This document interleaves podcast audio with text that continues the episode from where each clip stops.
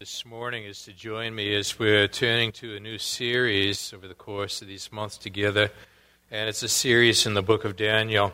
And the reason for this, so there are many, but one of them, of course, is that last year we ended in the Old Testament in Second Chronicles, where the Israelites had been swept into captivity in the land of Babylon.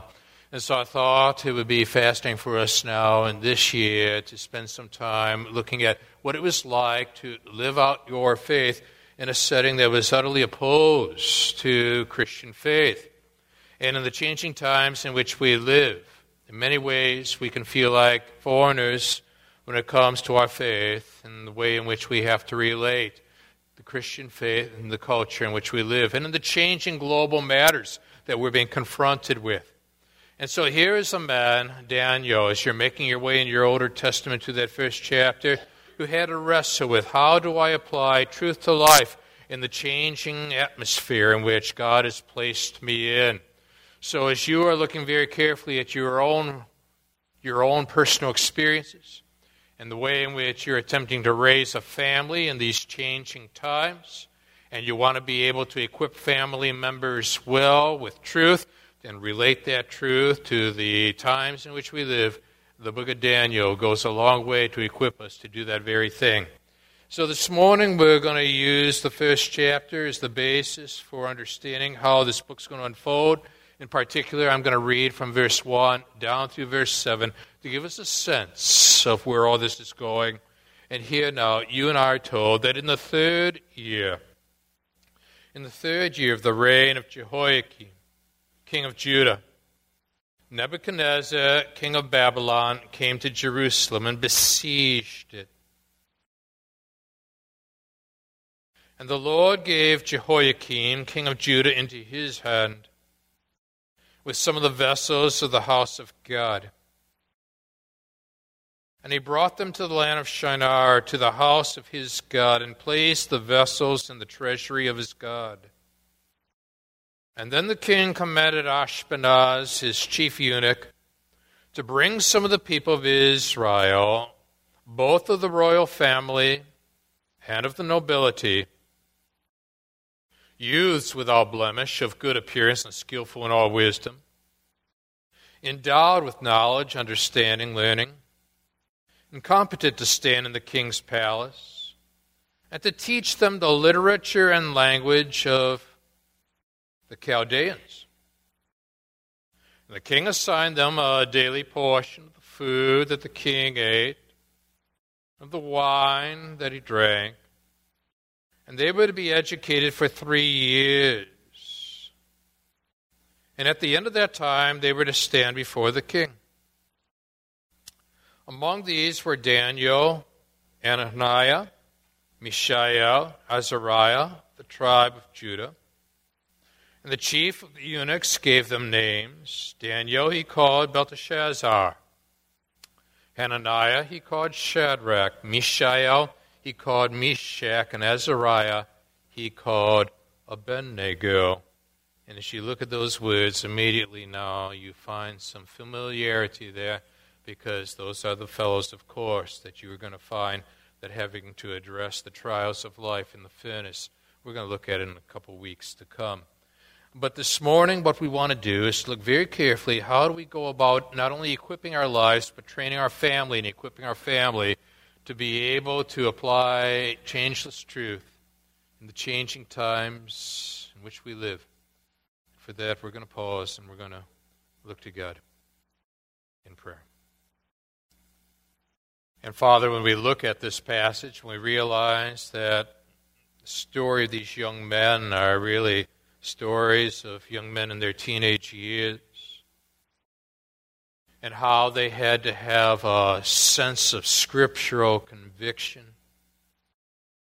to be able to withstand the changes that were coming their way, to be able to determine in their own hearts where do I draw the line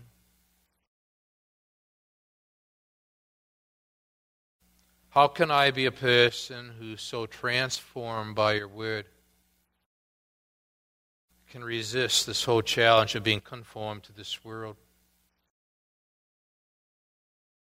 And how can parents in these services find insights to be able to equip their, their children to be able to do this very thing?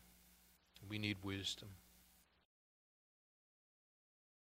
So I'm praying that there will be an added element of wisdom that we are all able to gain from these verses this morning. Whether we apply these verses personally or both personally and to our family members and beyond. So, Father, in these minutes together, warm these hearts, engage these minds, and shape these wills. As again, we've come here to see Jesus and, and Him only. And we pray this now in Jesus' name. Amen. It's a very powerful story that is told of Benjamin Franklin in his latter years when he was part of the convention that was putting together our Constitution. The years had taken their toll, and he was a wearied man by the time in which the Constitutional Convention was convening. And the convention itself was getting dragged out into the heat of the summer days. It was a June 28th moment on that calendar of his life. The progress had been slow, and he felt he had to say something. So he stood in front of the delegates with his eyes focused upon George Washington, who at that time was president of the convention, and he shared these words I have lived, sir, a long time. And the longer I live, the more convincing proofs I see of this truth that God governs in the affairs of men. Now, for the people who are living in the land of Judah, they might be wrestling with who is governing our affairs. We've put our faith and trust in God and God's promised one to come. But lo and behold, we find our nation under siege from a power from without. A nation known today as modern day Iraq. Part of what we're observing daily and nightly on our newscasts. And so, with that nation under siege, the people who had put their faith and trust in God, His plan, His purpose, in that person to come, are going to find that their faith is going to be tested as they are about to be swept from the Judean landscape into a distant land, the land of what we now know as modern day Iraq. And the question is how will they go about living out their faith in a setting in which, by and large, people are faithless? Now, at a very personal and practical level, if you're a parent this morning, you may be wrestling with similar things. How do I go about equipping our family members in the days, the weeks, and the years to come so that they might be able to live out a faith, an authentic faith in Christ alone, in a manner that will allow them to be able to withstand the winds of change that seem to be sweeping the global landscape we find ourselves walking on today. Now, to do that, what I want to do with you is to look at this first chapter this morning. It's a biographical sketch that gets this whole story moving. It's a story about men at a very young age who had to come to an inner resolve regarding their relationship to God through the promised one to come, Messiah Jesus Christ. And as you and I look carefully at this story, we're going to draw out what we will call three significant points of awareness that I think are necessary in the light of the changing times in which we live.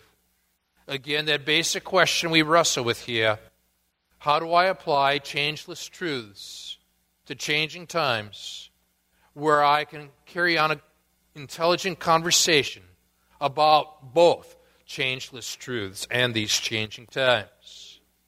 Three points of awareness now emerge out of these verses. And the first one flows naturally out of verse 1 down through what we read in verse 7. And it's this that in the testing of your faith, the testing of our faith, number one, be aware of the cultural changes we now face. Be aware of the cultural changes we now face. Begin working with me in verse 1 and ponder what's taking place here. In the third year of the reign of Jehoiakim, king of Judah, Nebuchadnezzar, king of Babylon, it's modern day Iraq, where ISIS is having now uh, a field day, so it seems, came to Jerusalem, viewed as God's home turf, and besieged it. Now, as the Judas, Judaites would look very carefully what's occurring here, they would say one significant change that's taking place is how these changes are affecting us politically. They look at this man who would not profess faith in their God, Yahweh God, and yet here he comes and he moves right in and sweeps us from the landscape where we had been promised this land. A basic question emerges Where is God? What is he doing? Why is he permitting these things to happen to us at a very personal level? You ever wrestle with those things, those issues? Where you thought you had the scriptures and you've been living a life of faith, and now the winds of change have swept in, and all of a sudden what seemed to be a constant is now becoming a variable.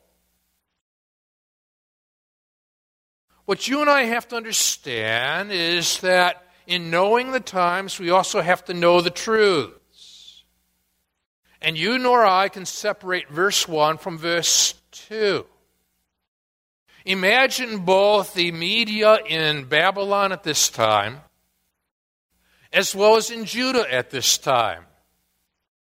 The Babylonians assume that they now have achieved a greater sense of rule and reign. They're in control. The people of Judah feel as though they have lost something and may begin to wonder what is God doing and where is God at? Ever wrestle with that?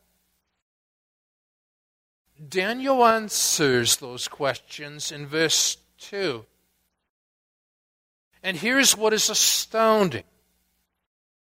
You and I are informed that the Lord gave Jehoiakim, king of Judah, into his hand, into this secularist hand, into this Babylonian king's hand, into the hand of this ruthless leader.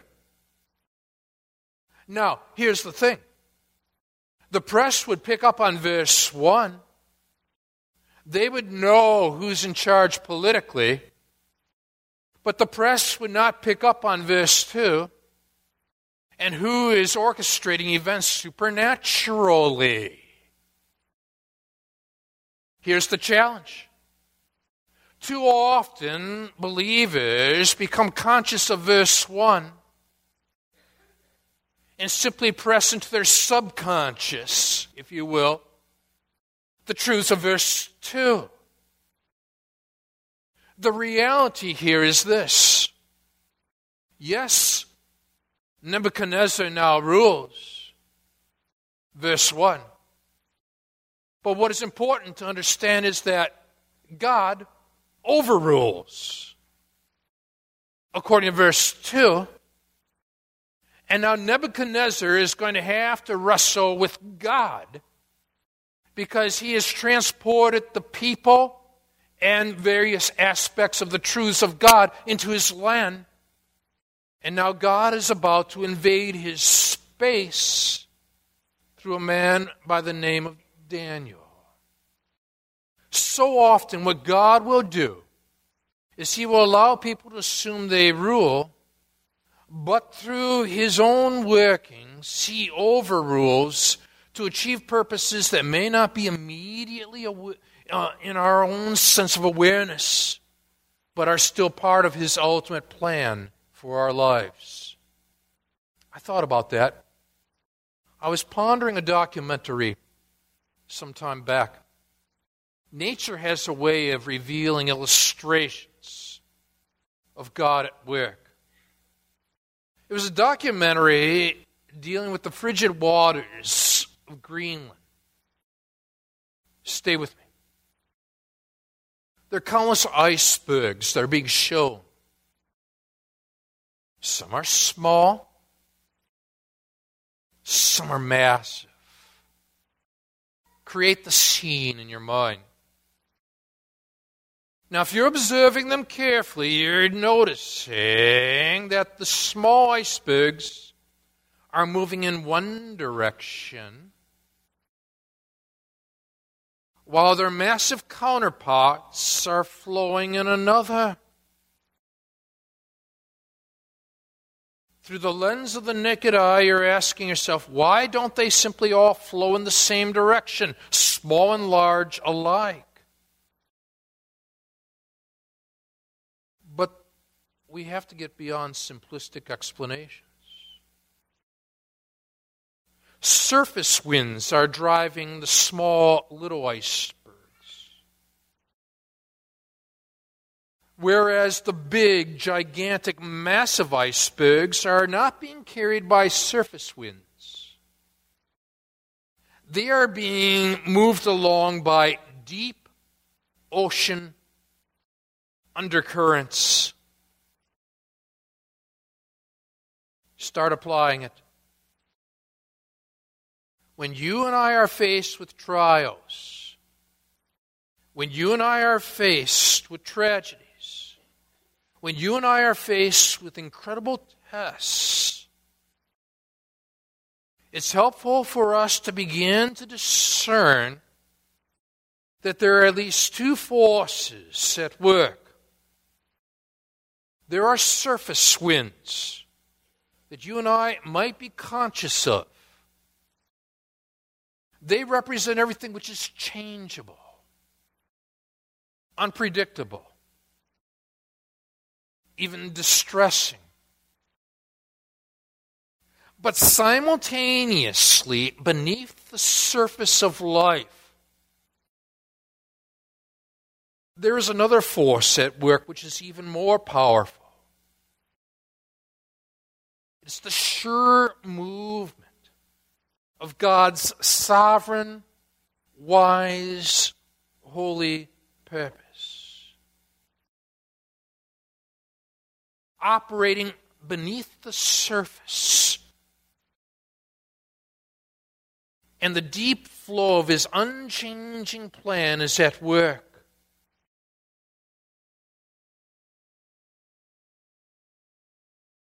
most people are simply aware and conscious of surface winds. And they're irritating. And they are challenging. And they are confusing. They are verse 1 people only. But the Christian embraces both verse 1, the surface winds, and verse 2, the powerful oceanic undercurrents that are moving the massive structures, maybe in a different direction than the surface winds are pushing. But all of this is being orchestrated simultaneously by a sovereign God who's at work in ways in which you nor I can fully decipher through the naked eye looking at the surface of life itself. Question. When you're looking at family dynamics, when you are looking at national dilemmas, and when you are looking at global tensions, are you simply a verse 1 person? Or do you embrace verse 2 as well and say, I am simultaneously committed to understanding a sovereign God who utilizes both surface winds and undercurrent oceanic movements to achieve his purposes. And I will trust him even the, in the oceans of the unknowns. Now, that's what we're dealing with here.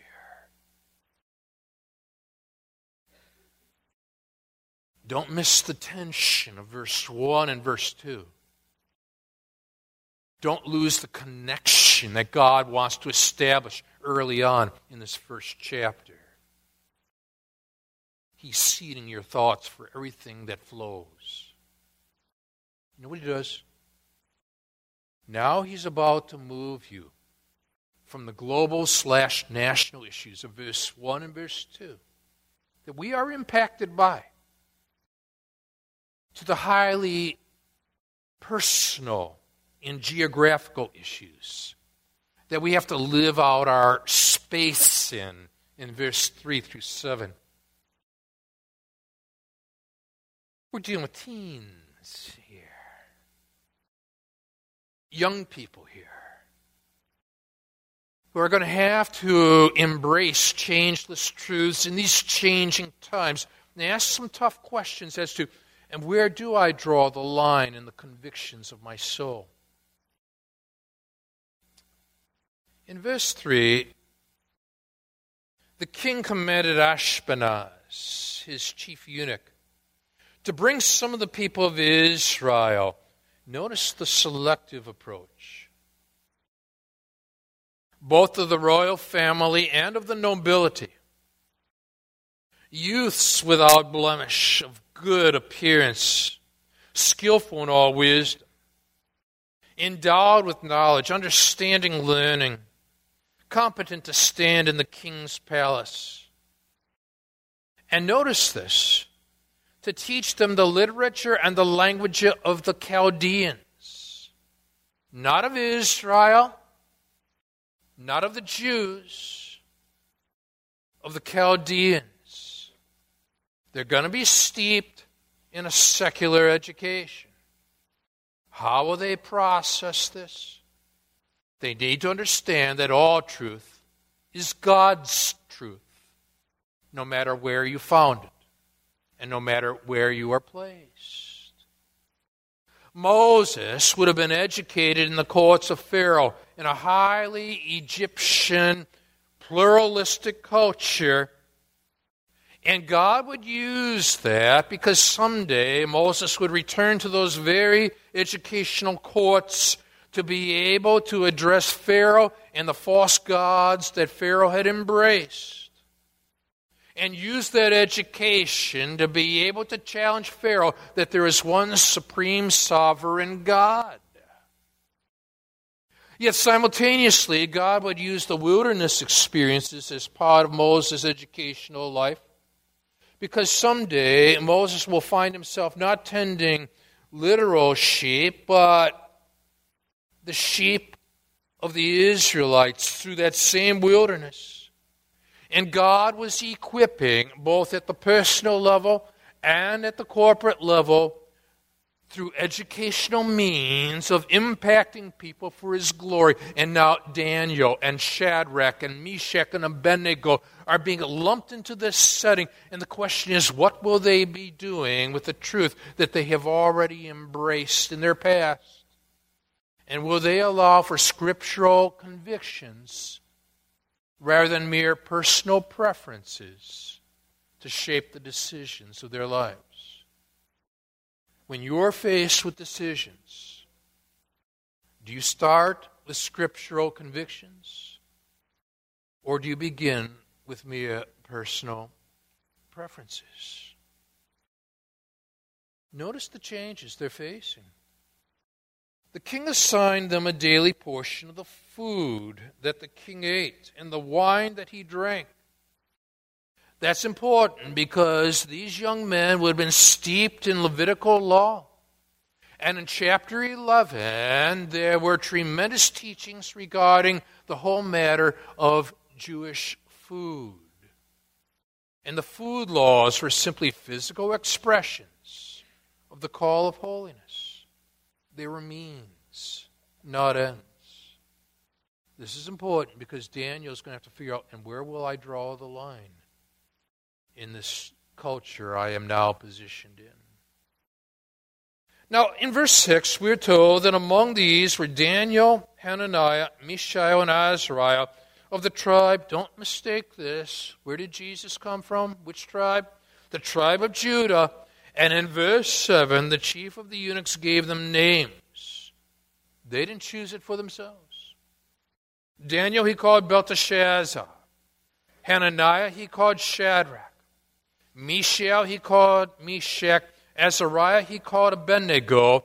And I thought for the sake of it all, we need to simply allow for these names to appear on the screen as we think about the cultural changes that they're facing. Look at the names here and notice the changes that are occurring. Notice how Daniel's name ends the first bullet, and how Mishael's name ends, the third bullet. It's an EL. You get Elohim from that. EL. One of the great names for God in your Older Testament. Notice the second and fourth bullets. What are the suffixes there? IAH. Hananiah. Azariah. That pertains to the Jewish personal name for God, Yahweh. Notice the definitions for those names. Daniel, God is my judge. Hananiah, Yahweh is gracious. Mishael, who is what God is? And Azariah, Yahweh is a helper. But now, notice here that in the winds of time, the changes that are occurring here, where the changeless truths are being confronted by the changing times. There is a change in diet. There is a change in education. There's a change in geography. There's a change in political leadership. But there's also a change in name, and it's highly significant. And what the Babylonians are now doing is they are attempting to get Daniel and his friends to slowly but surely become assimilated into their culture and disassociate themselves from the Jewish culture until the scriptures are simply but a distant memory. Belteshazzar, the false god Bel of the Babylonians, protect his life. Shadrach, command of Aku, the moon god. Meshach, who is like Aku. And furthermore, Abednego, a servant of Nebo.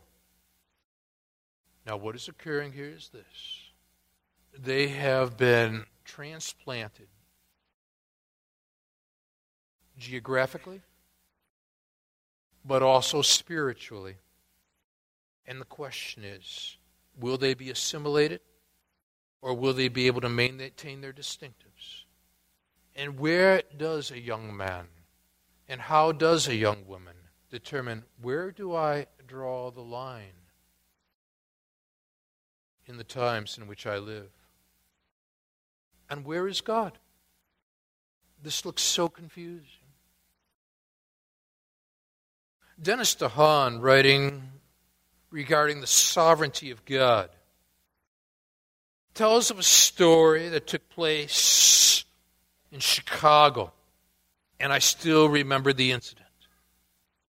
It was the Flight 191 in Chicago, which crashed with all 254 aboard.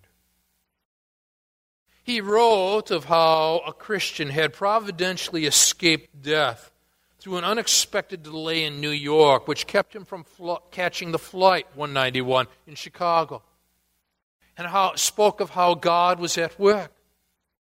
But then he received a note from his reader subsequent to that article.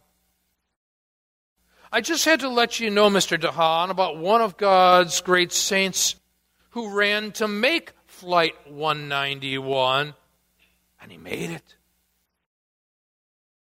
And his name was Edwards Elliot, and he was pastor of Garden Grove Orthodox Presbyterian Church in California. His plane from Pennsylvania was late. And a friend who had accompanied him to Chicago said he last saw him dashing forward in the terminal to make his connection. And as I read about Pastor Elliot's fruitful ministry, the question I raised in that, in that June devotional I penned challenged me with a new urgency. Was God's sovereign providence simply operating in New York and not in Chicago?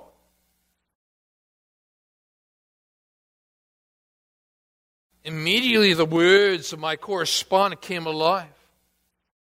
At the time, Pastor Elliot didn't know he was indeed running to heaven, not merely running to an airport.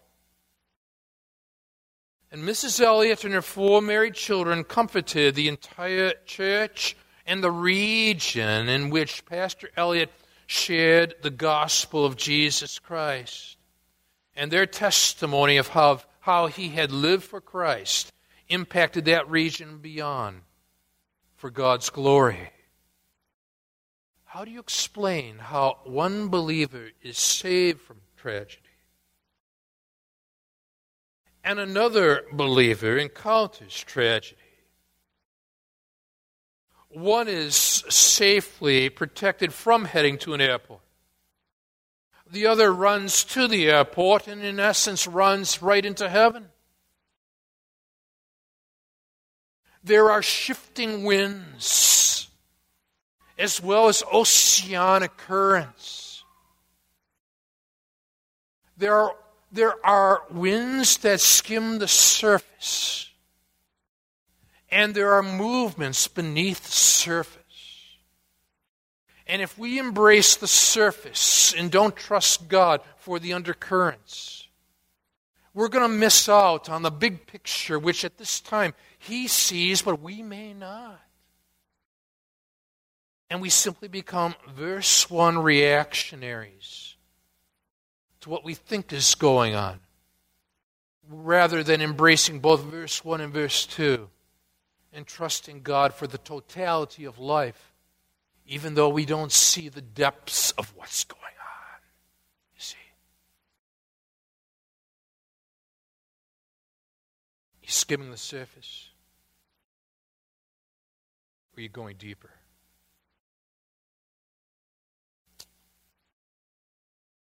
Well, faith which can't be tested, as we've said, is faith which can't be trusted.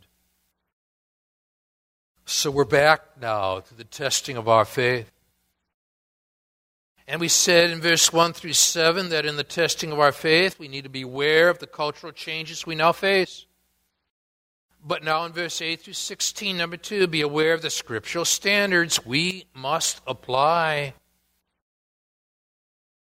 Know the times, know the truths. Know verse 1, no verse 2. Don't you love what comes next in verse 8? Equip family members to embrace this principle.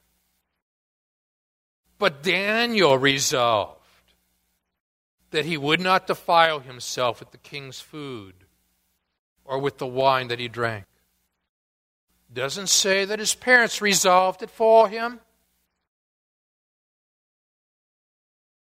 Somewhere along the way, you've got to internalize truth. Somewhere along the way, you're going to have to personalize truth. Somewhere along the way, you've got to say, This is for me to resolve. Daniel's away from home.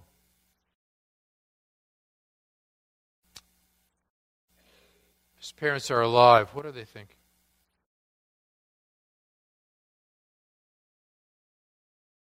Daniel resolved that he would not defile himself with the king's food.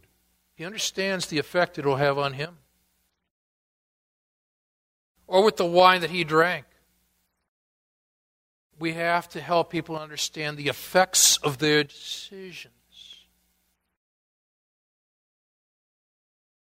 He's young,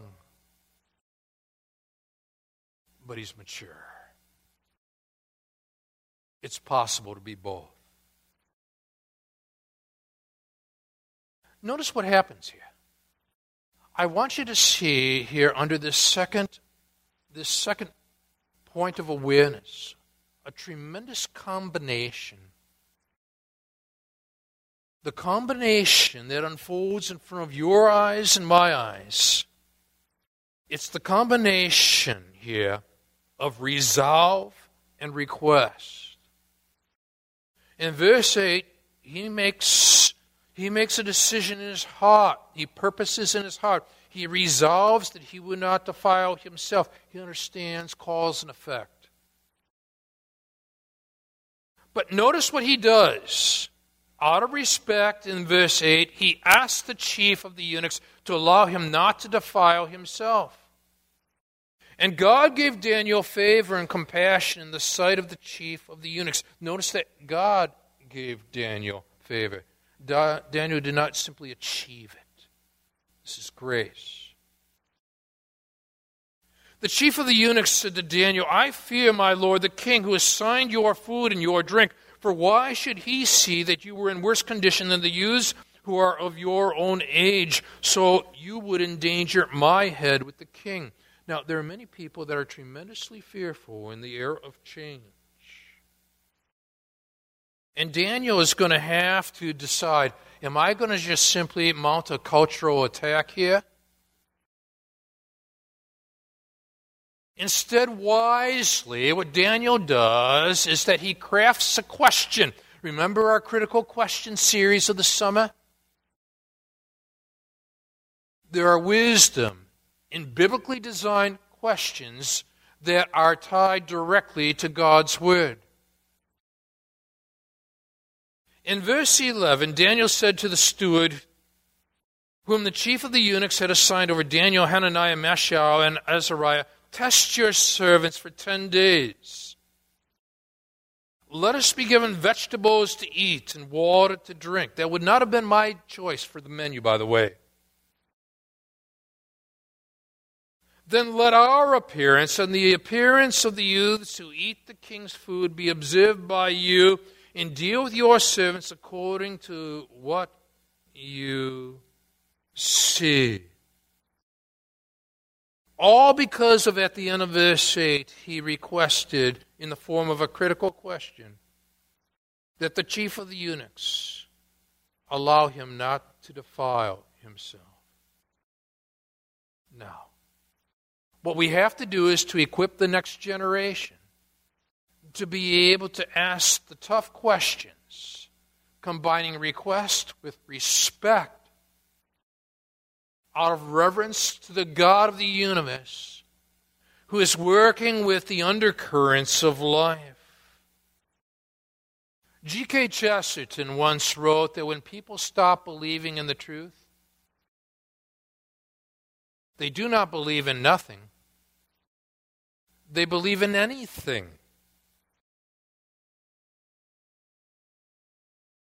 What was interesting about what was being offered to the Jewish young nobility here is that they were being offered a wide range of spiritualities.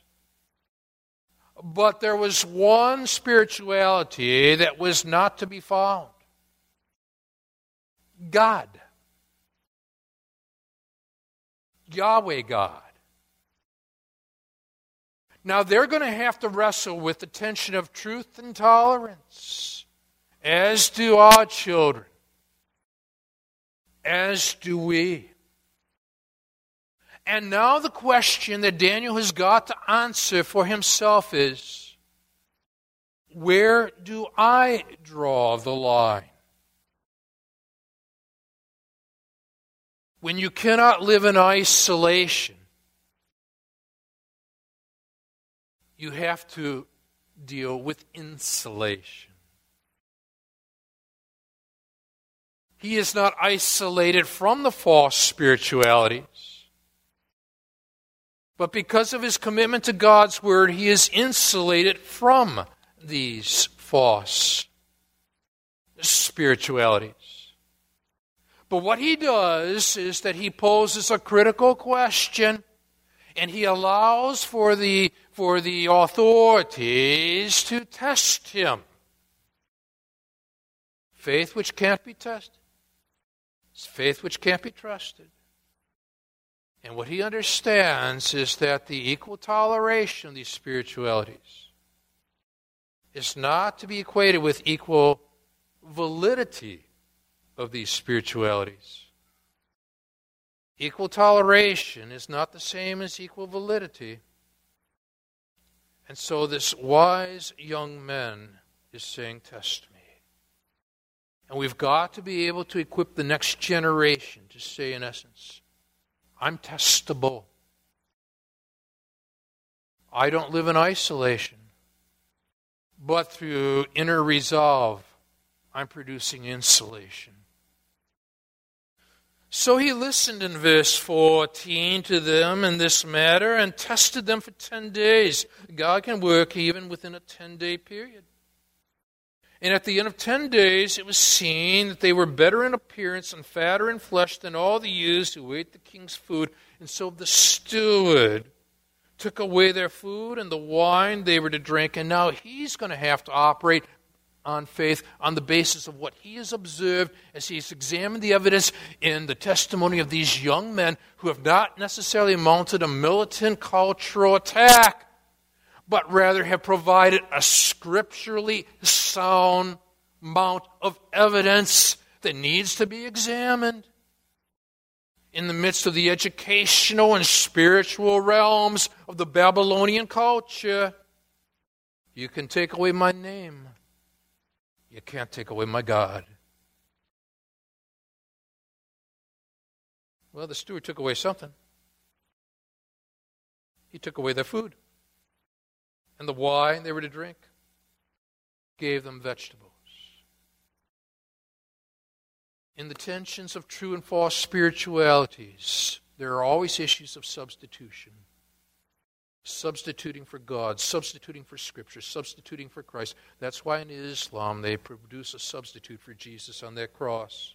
False substitution. Even though true substitution is Jesus taking our place on that cross. Do you see the substitutions occurring in this first chapter? In the tensions of truth and tolerance. Well, this is critical. A young lady wrote me just recently and she said, Can you help me? I've returned to the university and we're dealing with the whole issue of truth and tolerance in my university chapter here. What I said is that as you examine carefully and deeply the teachings of God's Word. Allow Scriptures to be able to shape your thinking to the degree in which you're able to say there is absolute truth revealed here and relative tolerance to counteract relative truth and absolute tolerance that was being espoused there. and look for the ways in which you can relate truth and tolerance in a manner in which you can be tested and trusted. So there's a third point of awareness, and it flows out of verse 17 through 21. That thirdly, in the testing of our faith, be aware of the spiritual distinctives we will present for Daniel, he chose the Levitical 11 Jewish food regulations as his line in the sand. We equip the next generations to determine where we draw lines in the sand. And as for these four youths, notice how it reads God gave them. Doesn't say they acquired. God gave them learning and skill in all literature and wisdom. And Daniel had understanding in all visions and dreams, which equips you to understand what's coming in chapter 2 when Nebuchadnezzar has one bad dream. And at the end of the time when the king had commanded that they should be brought in, the chief of the eunuchs brought them in before Nebuchadnezzar. And the king spoke with them. He's going to test them. And among all of them, none was found like Daniel, Hananiah, Mishael, Azariah. Notice the names that are being used here. Still the Jewish names. The EL endings. The IAH endings. Therefore they stood before the king. He rules. God overrules. And in every matter of wisdom and understanding about which the king inquired them, he found them ten times better than all the magicians and enchanters that were in the, his, all of his kingdom. And lo and behold, now what this one of highest authority is able to do is to see the distinction between a faithful follower in Yahweh and those who aren't. He can draw conclusions for himself regarding the validity of the truth that Daniel embraces. And so should be our approach as well. Allow the culture to see the distinctives and realize that when faith is tested, faith can be trusted and truth can be tested and found to be true no matter where you find yourself. The distinctive. It happened in 1805. A number of Indian chiefs and warriors met in council at Battle Creek, New York. Mr. Cram of the Boston Missionary Society was sharing the gospel in a large gathering. At the end of the gospel presentation, one of the chiefs, Red Jacket, got up to speak, and this is what he said Brother, we are told that you've been teaching about the Great Spirit to the white people who are our neighbors. We are well acquainted with our neighbors. We will wait a little while and see if the effect of the Great Spirit is upon them. And if we find that it does them good, makes them more honest and less inclined to cheat, then we will certainly consider what you say. And when the distinctives are clear, the truth can be shared. And so, Father, as the opportunity to worship you in concluding song allows for us and equips us in our hearts to embrace your truth Allow us, Father, to see that you are the sovereign God at work, both at the global level and at the personal level, directing our attention not so much to the times in which we live, though we have to be intensely aware of them, as to the truths that you have taught, and allow your truths to shape our understanding of how you, the sovereign God, are at work. We give you the praise. In Jesus' name.